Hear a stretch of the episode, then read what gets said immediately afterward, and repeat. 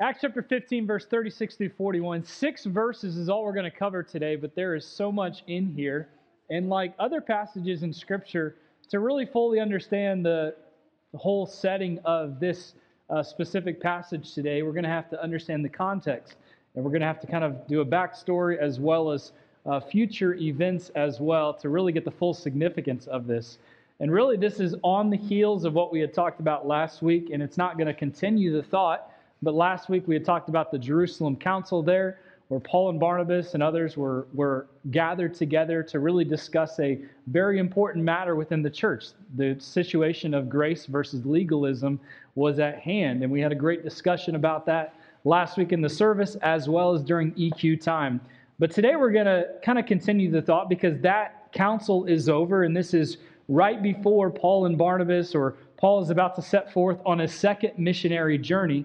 And what we're going to encounter today is something that all of us have faced disagreement. How many have ever faced disagreements? Don't you love disagreements? It happens constantly. So let me start with a couple questions before we get into it today. Uh, what are some things that you have disagreed with someone else on? What are some things that you have disagreed with someone else on? I know it's opening a can of worms, so to speak. All right, Logan. Cereal is a soup? Who said it's a soup? Was it you? Okay, what? What? Yeah, you disagree. You said it's a soup? It's not a soup. Like, that's just confusing me. Um, anybody else? Mary? Lights. Yes. Did you move my box? My meaningless box? It, hmm. Wow. We'll have some words after church. I disagree with that. I walked in today, my meaningless box of trophies was gone. So. Hmm.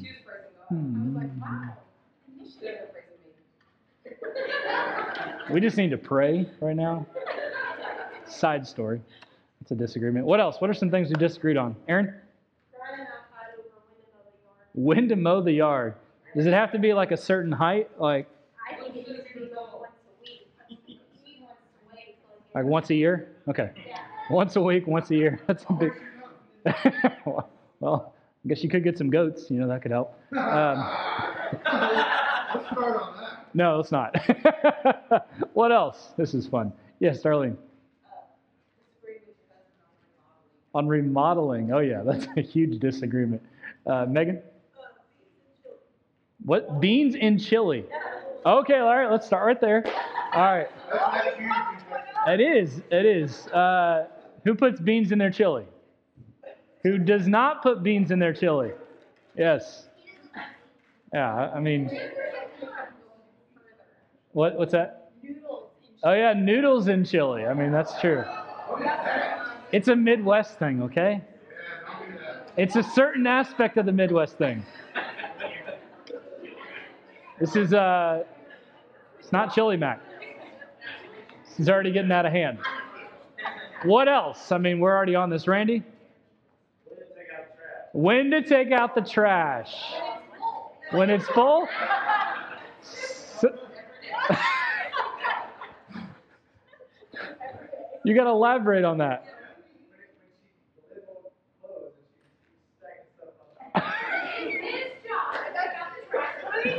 Man, this, this is getting good.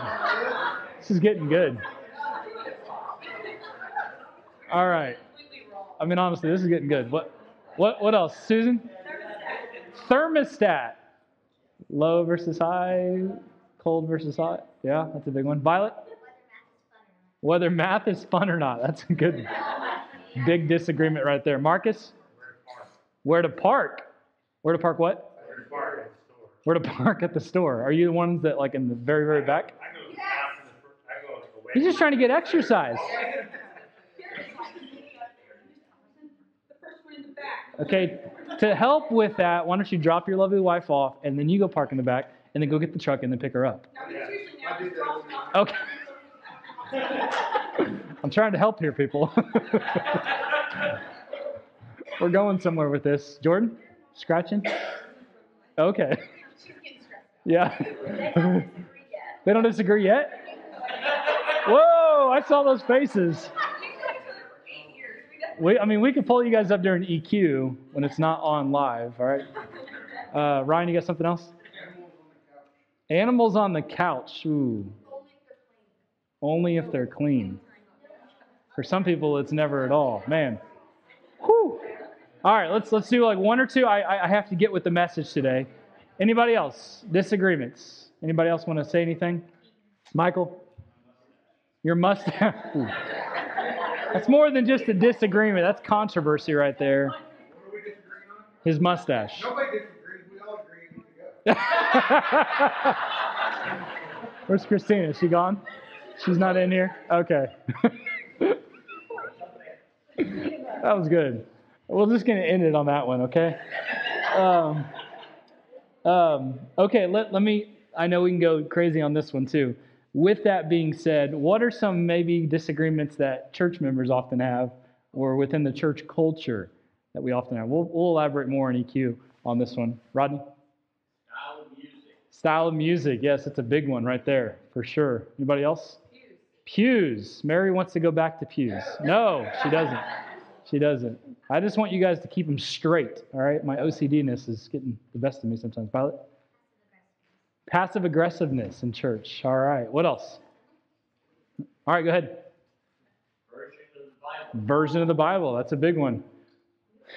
Stepping on some toes here today. if the pastor should wear boots or not. No, he's not going to. Uh, Megan. Sorry, what? Dress code. Yeah, that's good. That's good. Please don't wear your swim trunks in here. Uh, let's just let's just draw the line there at least. Alan. Working on Sundays. Is that for the person sitting next to you? Okay, all right.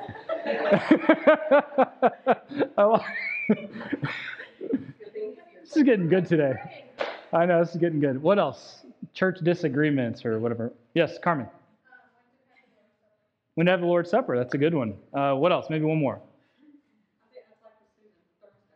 Thermostat. Yeah, exactly. I definitely can't please you all with that one. Like I, I, see some people like fanning themselves and some people wrapped up in a blanket. Like, what are you gonna do? Uh, just bring an extra parka, I guess.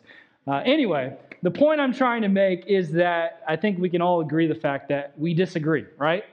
Even the best of us disagree. Uh, even in marriages, there are a lot of disagreements. Again, all of us that have been married or are married or hope to be married, you're going to disagree. It's part of life, unless you're Andrew and Jordan and you never disagree, right? Eh, yeah, exactly. At the altar at the end, okay? Um, but even even a step further, I think we can all agree on this fact that Christians can't seem to get along with one another, right? Sometimes we are the worst about it than anyone else. You know, why is that? That's such a deep theological debate, and we'll try to unpack that a little bit later. Leslie Flynn, uh, back in the 70s, he wrote a book, and I haven't read it, but I've read some uh, excerpts from it, and it, it, it's a very intriguing title. The book was titled Great Church Fights. it, makes, it makes me want to read it for sure from this. But in this book, there's a couple stories that I, I, I read from it. But one story he tells of two porcupines in the freezing north woods that huddled together to keep warm. When they got close, their quills pricked each other and they had to move apart. They needed each other for their warmth, but what happened was they needled each other with their quills. And he continued on and he said, Church members are often like the porcupines. We need each other, but oftentimes we needle each other. And there are a lot of Christians that have come with some good points, but we just cannot hear them because we disagree. And all of that to be said this morning is because what we're going to look at in just these six verses is a very sharp disagreement between two prominent leaders within the early church, Paul and Barnabas. Now, what we've known throughout this series thus far is Paul and Barnabas have been very integral leaders within the early church, especially at the church at Antioch. They were sent out. They had been together for some time, many, many years. This wasn't like they were just together for a couple weeks or a couple months. And Luke does a great job of painting this picture. And one thing he does not do, and we'll kind of look at that as we continue on this morning, but he doesn't necessarily tell us who is right and who is wrong. Here's the thing that I've learned about disagreements that, again, two people can disagree, and yet both of them can be right.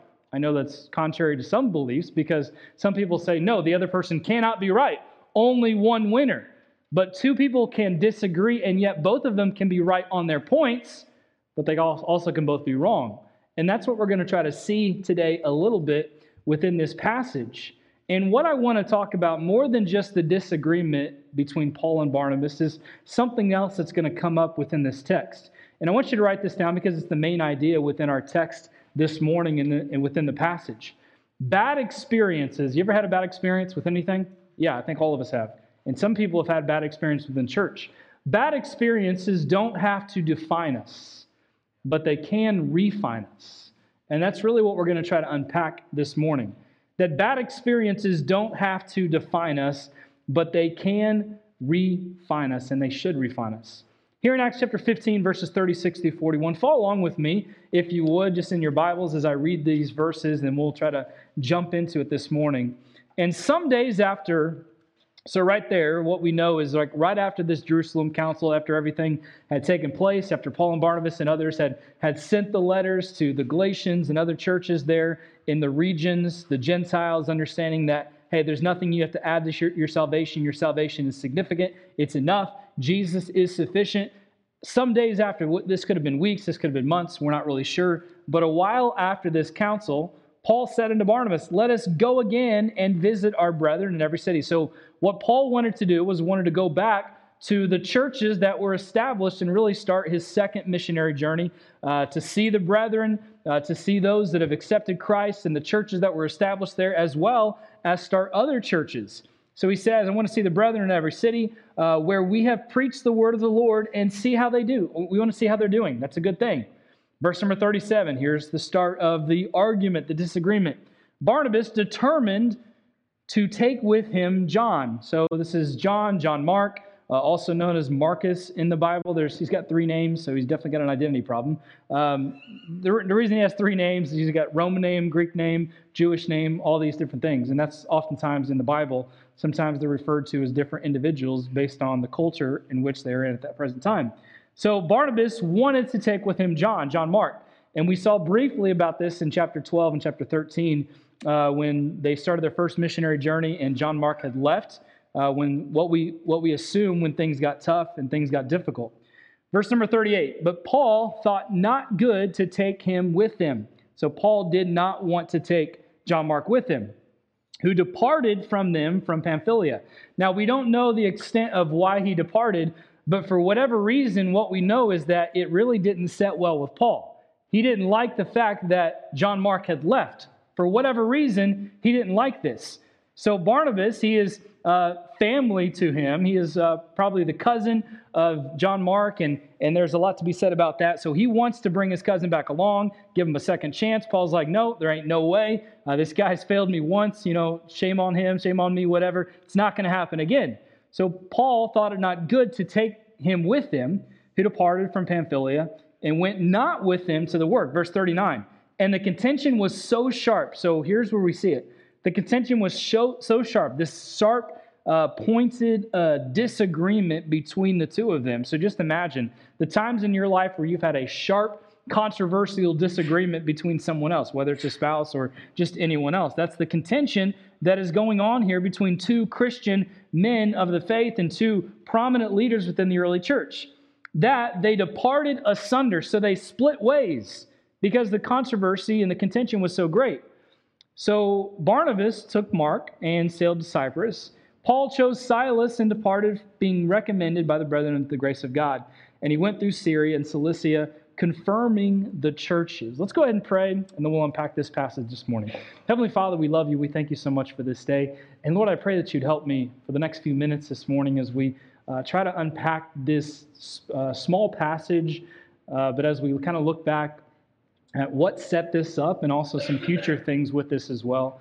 Help us to learn the important principles that we need to learn. Uh, one very important thing is that all of us are going to disagree at times. There's never going to be a time when we're all fully in agreement all of the time for the rest of our days. Unity is an important thing within the church, but help us to realize that there are times where Christian leaders and Christian ministry individuals can disagree. They can both be right, both be wrong, but there are principles that we can learn. And even if we have a bad experience or something has happened in our past, help us to learn that it does not have to define us. But those opportunities are there to refine us, to make us more like Christ. And Lord, I pray that you'd help us. Bless us this morning. We love you. In Christ's name I pray. Amen. Again, Paul and Barnabas are about to set off on their second missionary journey. And again, verse 37 says that Barnabas wanted, he was determined to take John called Mark. He was determined. You know, when I, when I think of determined, I think of someone that is stubborn. He wanted this to happen. Uh, this was very important to him. But verse 39, the contention was so sharp between them, this sharp disagreement, that they separated. They departed asunder. You know, we get our, our English word uh, paroxysm from the Greek word used here for contention or sharp disagreement. And what this is meaning is this it's a sudden, violent outburst, and it gives some idea to the intensity of the disagreement. So this wasn't just, you know what, I want to take Barnabas or I, I want to take John Mark. No, I don't want to take John Mark. And okay, well, let's just split ways. No, I mean, this was controversial. This was heated. Again, think of those that are married, think of some heated debates that you've got into with your spouse. Uh, I mean, this is kind of what's going on here is a very heated, very intense debate. Now, again, let's give some background concerning this. Back in Acts chapter 12, we don't have to turn there right now, but back in Acts chapter 12, we learned that Barnabas and Saul brought together this young man of the faith, John Mark. Uh, they wanted him to go on the first missionary journey. Uh, he was the, the son of Mary. Now, this wasn't Mary, the mother of Jesus, this was another Mary. Now, it's very interesting when you study all church history and put it all together. Uh, this Mary was the same Mary whose house the disciples prayed when Peter was in prison, back in Acts chapter 12. How do you remember that story? Where he was in prison, James had just been beheaded by Herod. So, this is the, the mother of John Mark. Acts chapter 13, verse 13 tells us that John Mark went back to Jerusalem after they had started the journey. For whatever reason, it doesn't, Luke doesn't specify, but he left. He went back uh, to Jerusalem instead of going on to Perga. And honestly, you know, it's very speculative even today. You know, what we do know is that it did not set well with Paul. And this is where our story picks up. And again, from Paul's perspective, based on what he knew in the past, what happened in the past with John Mark, he's like, you know what? I am done. I am done with this individual. I'm not bringing him along on the second journey. You know what? He is he has messed up or he has failed. Uh, he left me. I can't count on him. I'm done. You know, it's basically what Ryan did last week in EQ. I'm done. I'm leaving, right? exactly. Perfect illustration. Uh, it's like, you know, my, my son Noah half the time, and this isn't really biblical, but, you know, it's like I can see Noah in this picture like, see you later, loser. Uh, that's not what Paul did here, but uh, that, that's the picture that we get here. So Paul is done. He doesn't want anything to do with John Mark. Barnabas wants to give his cousin a second chance. Paul's like, no way, there's no way I'm going to do this. So they split into two teams. You got Paul and Silas, and we'll talk more about that in the coming weeks. They go to Syria, they go to Cilicia. You got Barnabas and John Mark, they go to Cyprus. Now, there's so much here to unpack. The question is who is right? Who is wrong? Is it Paul? Is it Barnabas? I have read a lot concerning this this week. I have listened to a lot of messages concerning this and, and read a lot of notes. And a lot of great theologians disagree on this point. There are some of the camp that say Paul is right, and they give valid arguments. There are some that say Barnabas is right, and they give valid arguments. You know, we'll try to unpack this, but here's just a quick side note. While the sharp disagreement between the two heroes of our faith could cause some concern, we should be thankful that Luke is revealing to us their humanity. You know, it's very easy to put certain individuals in scriptures on pedestals, right?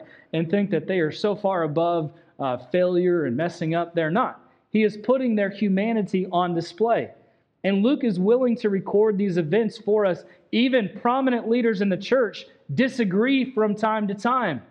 They're imperfect men. So, a couple things let's, let's, let's unpack quickly. First of all, about who is right, Paul or Barnabas. Paul, he looked at the ministry. And I'll explain this.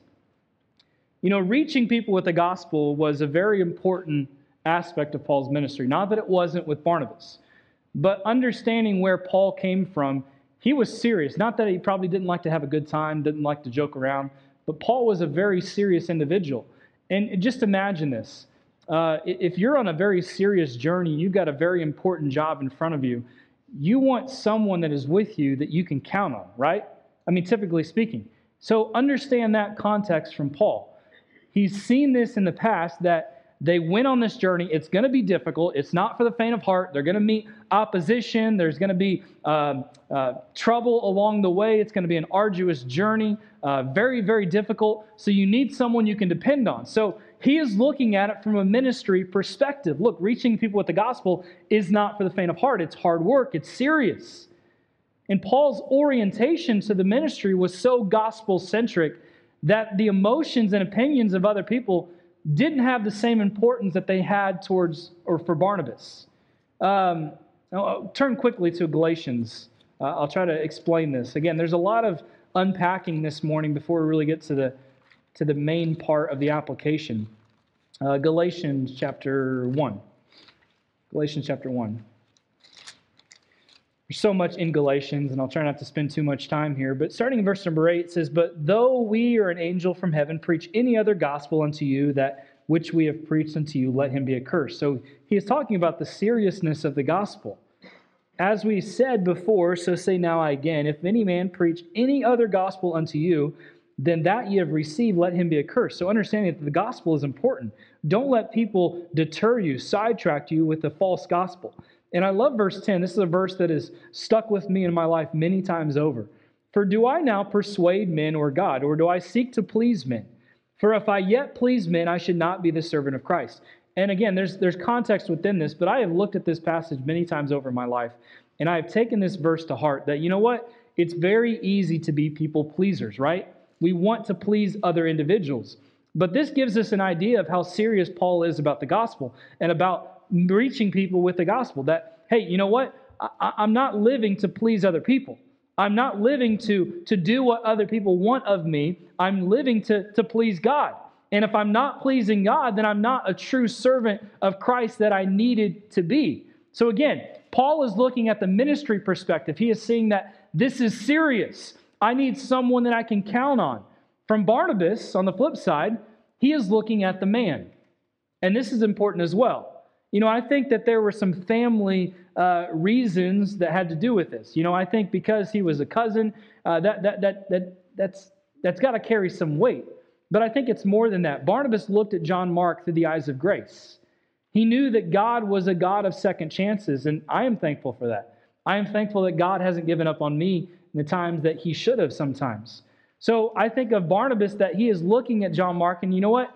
He's messed up, yes, he has failed, he's let us down, but he deserves a second chance.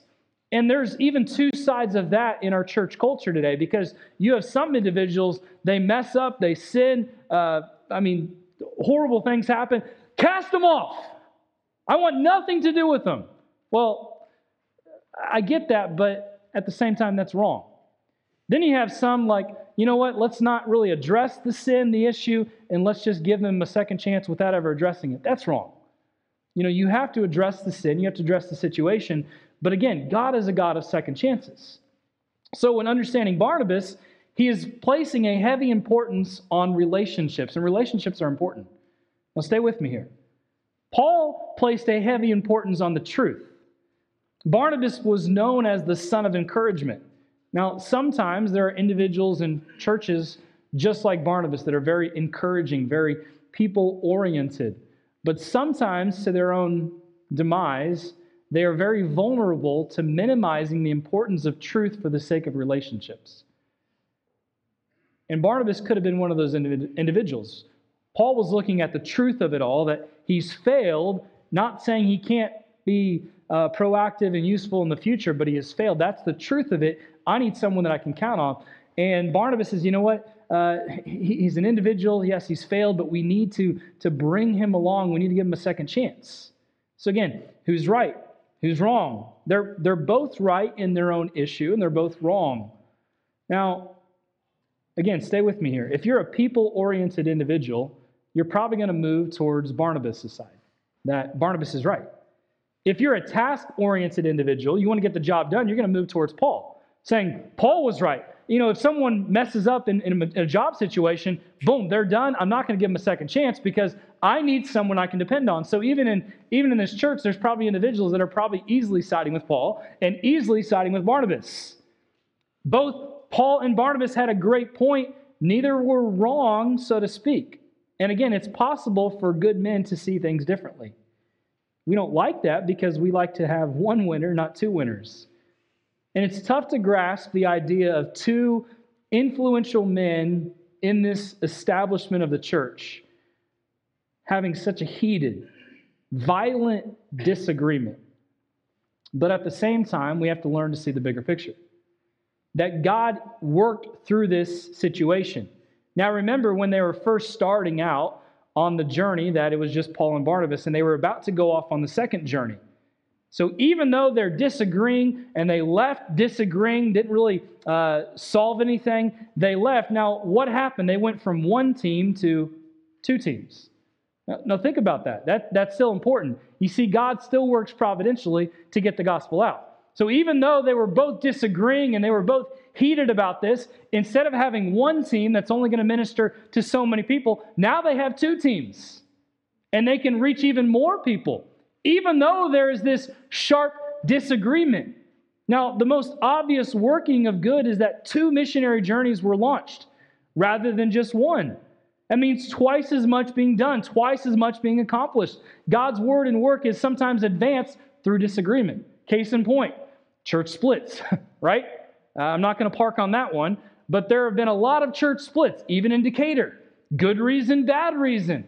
But regardless, if the gospel is still going forward, God can still use those things, can He? We have to understand that. It's very easy for us, you know what? These people split from the church, and you know what? You know, they're done. I'm done with them. I'm not for all these church splits. I'm not for that at all. But even knowing that, that the gospel still goes forward. And there are churches, even in this community, that have maybe split off of other churches that are still reaching people with the gospel, aren't they? They are. And we have to understand that. They might not be doing things the way that we would do it or we would disagree with, but if people are being saved, isn't that one of the most important things? It is. So even though there are individuals, even in this town, that I don't agree with on a theological degree, uh, if the gospel is going forward, if people are being saved and discipled, praise God for that. More people can be reached with that. Again, I'm not saying that let's, let's have another church split. That's not what I'm saying today. But here's what we discovered. I'm about to get to the application because this is very important. Even though Christians worship the same Lord, the same risen Lord, we don't always agree on every point. And on issues of deep personal conviction, the disagreements can often be very sharp. Now, reading these verses, it doesn't give us a lot, so we have to go a little bit deeper. And the story doesn't end here. And what I want to uh, drive home today for the application, I want to look at John Mark. Mark, John, John Mark, Marcus, whatever you want to call him. And I want to look at the progression and the restoration of John Mark because think about this. A couple years prior, he left. He left Paul and Barnabas, and for Paul, in his eyes, I'm done with you. You're worthless to me. Uh, you're of no good to me. He went back to Jerusalem. So after he left Paul and Barnabas, Mark ended up in Jerusalem. Anybody know who he ended up with? What apostle? Peter. Now, Peter was a good individual, and there's a lot to be said about that. We know that from 1 Peter chapter 5, 18. Another thing, just in history, Mark wasn't one of those individuals that, you know what, something bad happened to me, so you know what? It's just going to get me down, and I'm never going to do anything for God. There's been a, and I'm, I'm trying not to go here this morning, but there's been a lot of individuals within church culture and churches that they had a bad experience, a bad ministry experience, and they allowed it to get them deterred, sidetracked, away from God, out of church. And I understand, and I've talked to many people over the years as a pastor, youth pastor, pastor's kid. I've seen this many times where people are like, you know what, I just had a bad ministry experience and I don't trust anyone. Oh, okay, I get that. Now think of it from the perspective of John Mark. Paul, I mean, a, a dynamite of the faith, right? I mean, you know, many of us, like, he's the Christian of all Christians for, for some people. Imagine that. So, in Paul's eyes, you're of no good to me. So, imagine if someone in your life that you look up to, you're of no good to me. What's your reaction? Typically, it's, I'm worthless. I'm useless. I'm useless. You know, this, this individual, uh, they don't trust me anymore. And it could have been very easy for John Mark to, you know what? I'm done, right? Couldn't it have? Yes. And that's the stuff that's happened in church history. Someone wrote someone off, and you know what? I'm done. But the thing I love about John Mark's story is that it didn't end there. It didn't end there with John Mark. John Mark went back with Peter. Peter spent time with him. And eventually, you know, the Gospel of Mark, it was written by John Mark. That's very important. Now, John Mark didn't spend time with Jesus, he was after Jesus, but he spent time with Peter, who spent time with Jesus. So when you read and study the Gospels, you understand that Peter was basically retelling some of the events, the stories that happened when Peter was growing up with Jesus in those three and a half years. And then, as a scribe, so to speak, John Mark was writing it down. So that's important. He could have easily said, you know what? I am done. I am done with Christianity, as some have. I am writing it off. Everyone is the same. Not everyone is the same, all right? Just because uh, you've had a pastor that's messed up or a pastor that you know was very demeaning and demanding of you doesn't mean everyone is like that. Just because you have a Christian that is very harsh in some things and they can't keep their mouth shut doesn't mean everyone is like that. Okay? There are problems everywhere. I wasn't just looking at you, Ryan. Okay? Um, but there are problems everywhere. And again, it's, it's very easy for us to say, you know what? Because this person is like that, I'm going to lump everyone into that, right? We've seen that even in our culture with all the things and the politics and everything that's going on in our country in the past year. Well, because you're of this race, then you're all like that. No, that's not true. And we have to understand that. And again, for, from John Mark's perspective, and I want you to I want this to get through our heads today. He could have easily said, you know what? Paul, he's counted me off, and Paul is a great hero of the faith. Uh, Paul is serious, and, and God is using Paul, and he's already seen this in the 10 plus years that Paul has been saved. You know, he, if he's written me off, then I'm nothing. But he didn't allow his story to end there. And really, you think about it as he as he wrote the Gospel of Mark, it's pretty cool because the one who once neglected to serve, listen to this. The one who once neglected to serve, John Mark himself, wrote a gospel emphasizing Jesus as the great servant. Uh, you might not think that's cool, but I, I do. And, and think about what about the relationship with Paul? What happened here? Now, we do know in history and studying our Bibles that Paul later developed a respect and love for John Mark later in life. Colossians 4 talks about that. We know that Mark worked closely with Paul during Paul's imprisonment in Rome. Philemon 23 and 24 tells us about that when he's in prison that he is he is sending letters and hey, I want Mark to come back here because uh, there, there's something important about him. He is, he is not useless anymore. And perhaps the most touching part of Paul's references to Mark comes in 2 Timothy. When Paul wrote his second letter to a young pastor, he was literally in the bottom of a pit or a dungeon. Here, chains uh, shackled him to the grimy walls behind him. He couldn't really see much of the daylight. Paul knew his execu- execution was imminent, which means it was going to happen quickly. He only had a short time left in his, in his life. And when he wrote in 2 Timothy, he was writing to really set his affairs in order, to give his last words to, to Timothy and to the church. This letter is very personal. And towards the end of the book, Paul gives a list of personal instructions to young Timothy. And in 2 Timothy 4:11, Paul is writing, he said, Luke alone is with me. But then he says, Get Mark, bring him with you because he is useful for me. He is useful for me in ministry. And I love that phrase for Paul. He is admitting basically that he was wrong. That this guy wasn't useful in the past, but is now useful. Now, another side side thing, it's very important, and we, I, want, I want you to understand that we should be very careful which bridges we burn in life. Now, that's another message entirely. But a lot of times when someone hurts us, we immediately light a fire to that relationship, right? Boom, that bridge is burned. But what happens if God gets a hold of their heart or God gets a hold of your heart and the restoration can come back? You know, one thing I, have tried, and, and, you know, I've, I've learned this well from my dad, I've tried over the years when people have left, and I've had a lot of people leave, I've had a lot of people go off on me uh, in this room, in my office. My office has moved several times. But in the three offices that I've had since I've been here, I've had a lot of controversy. I've had a lot of people go off on me in those rooms and say some very demeaning things, some things that Christians should never say. And it would have been very easy for me to just mm, lash out and attack them. The one thing I have tried very hard to do is keep my mouth shut in some ways. Because one thing I don't want to do is burn a bridge when God might want to restore something later. And I've even seen that with an individual, and I've shared it with a couple people.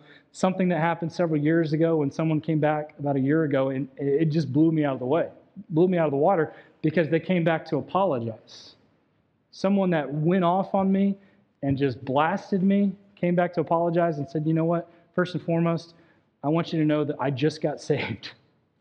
I wasn't saved when that happened. And I was excited to hear that, I was like, man, praise God. Like, that's, that's awesome because God did a work in you and you realized that you were wrong and you came back to make it right. But if I, I would have burned the bridge, that individual would have never come back and never told me. And maybe it could have affected them getting saved in the future because I was just as mean and violent as they were.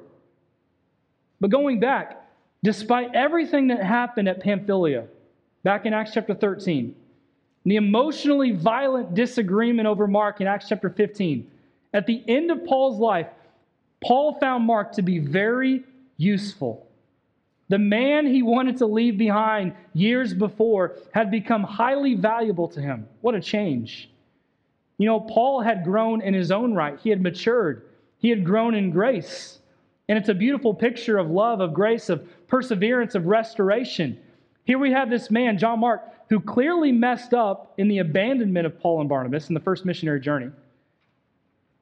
In many cases, individuals like him would have just uh, tucked their head between their, their, their legs and just ran off and just, you know what, I'm done. Uh, this hurt me. This affected me. I'm done with church. I'm done with all Christians. I've seen a lot of individuals like that. You have too. Maybe you've been one of those. Maybe you're still one of those right now. But the process of sanctification is an awesome thing. That God is trying to bring people closer to Him. So, quickly, as, as I close this up, because this, this, is, this is the important part of the message. What can we learn from all of this? What is God trying to teach us? Here's a few things that really go together. First and foremost, past failures don't have to define us. Past failures don't have to define us. I want that to sink in because let's look at it from John Mark's, Mark's perspective. He had failed in the past, he had failed, messed up with Paul, with Barnabas.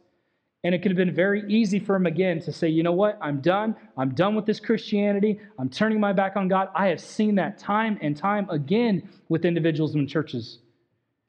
He had a bad experience. Something bad happened to him. And, and, you know, put your own situation here. It doesn't even have to be in a church culture, it could be in life. Maybe you had something that was a huge mistake in your past or in your present. Now, listen to me. That does not have to define you. Your failure, your shortcoming, your sin, your mistakes, whatever you want to call it, does not have to define you. But a lot of times we allow the past to define us. Well, I messed up here, so that's who I am. That's not who you have to be. John Mark could have been, I'm a failure. I'm no good for nothing. Uh, I'm quitting. But he didn't, did he? He did not let that define him. And again, how easy is it for us to allow a past failure to define you? How easy is it to allow what someone else thinks of you to define you? Again, we can park on that for a while. But it's important to realize that past failures don't have to define us. Listen, we can grow, we can mature, we can be useful in the future, even if we failed in the past. And I am thankful for that. And I've met individuals in my life that failed miserably in the past. And at the time, they probably thought they were worthless and that they were no good for nothing, that God was never going to use them again. But that doesn't have to be the end of your story. God can still use you, He wants to use you. So, first and foremost, past failures don't have to define us. Second thing, and we're going to unpack these more in a few minutes in EQ. Second thing is this listen to this don't dismiss a bad experience. Learn to define it by grace. Don't dismiss a bad experience. So here's what I mean.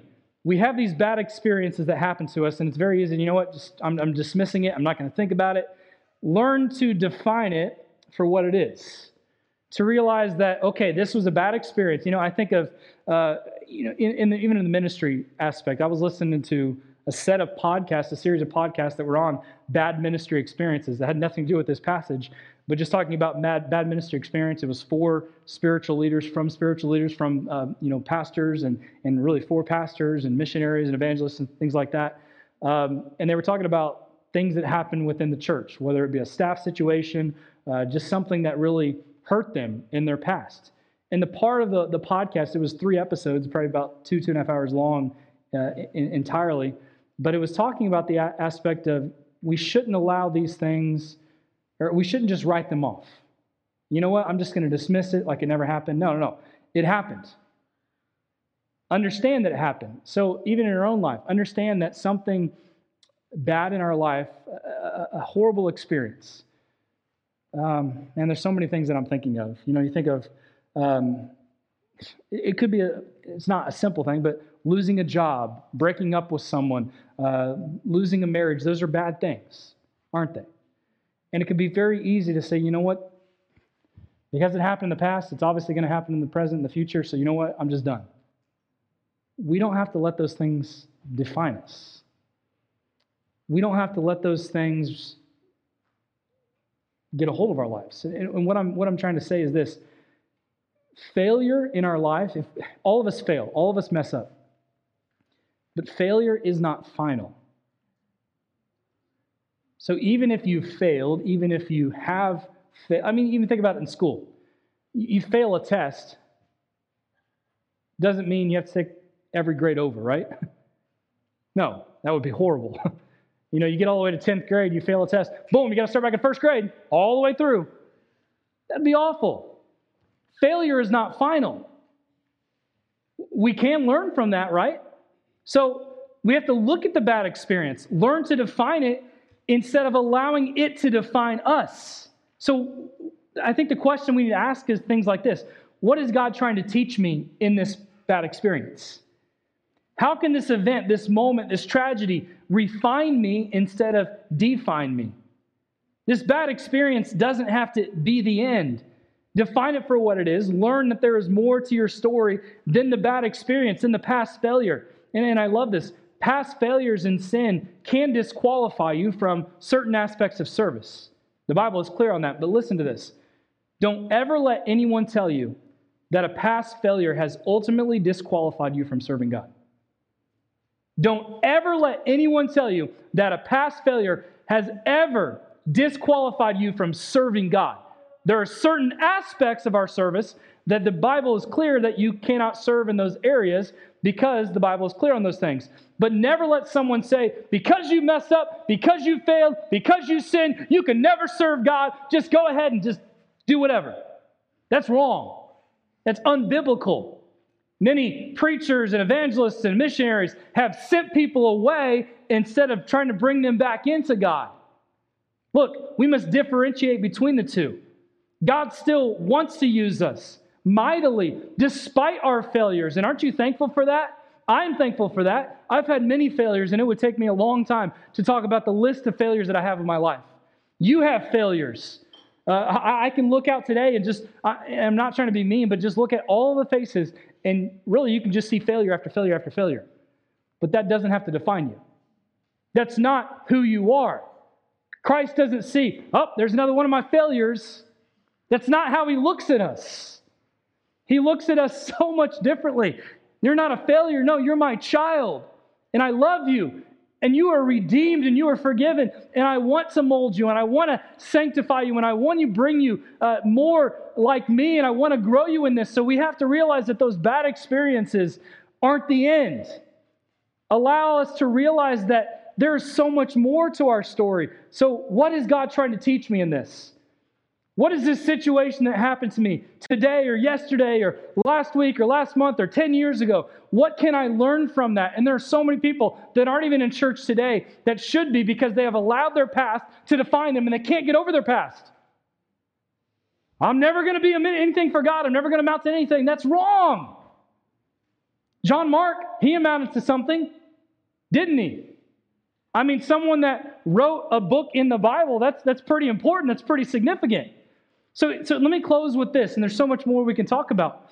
Bad experiences, again, don't have to define you, but they can refine you. The gospel, here's what the gospel does the gospel redeems, the gospel heals, and the gospel carries us forward. And this is the message today, and I'm thankful for this that the gospel, understanding the gospel, living the gospel, redeems us from our past, from our mistakes. It heals us. There are some people that are still stuck on a situation that happened 10 or 15 or 20 years ago, and they can't let it go. But if you learn to saturate yourself in the gospel, you can realize that God can heal you, and He wants to heal you from those things, whether it be your own mistake or someone else's mistake.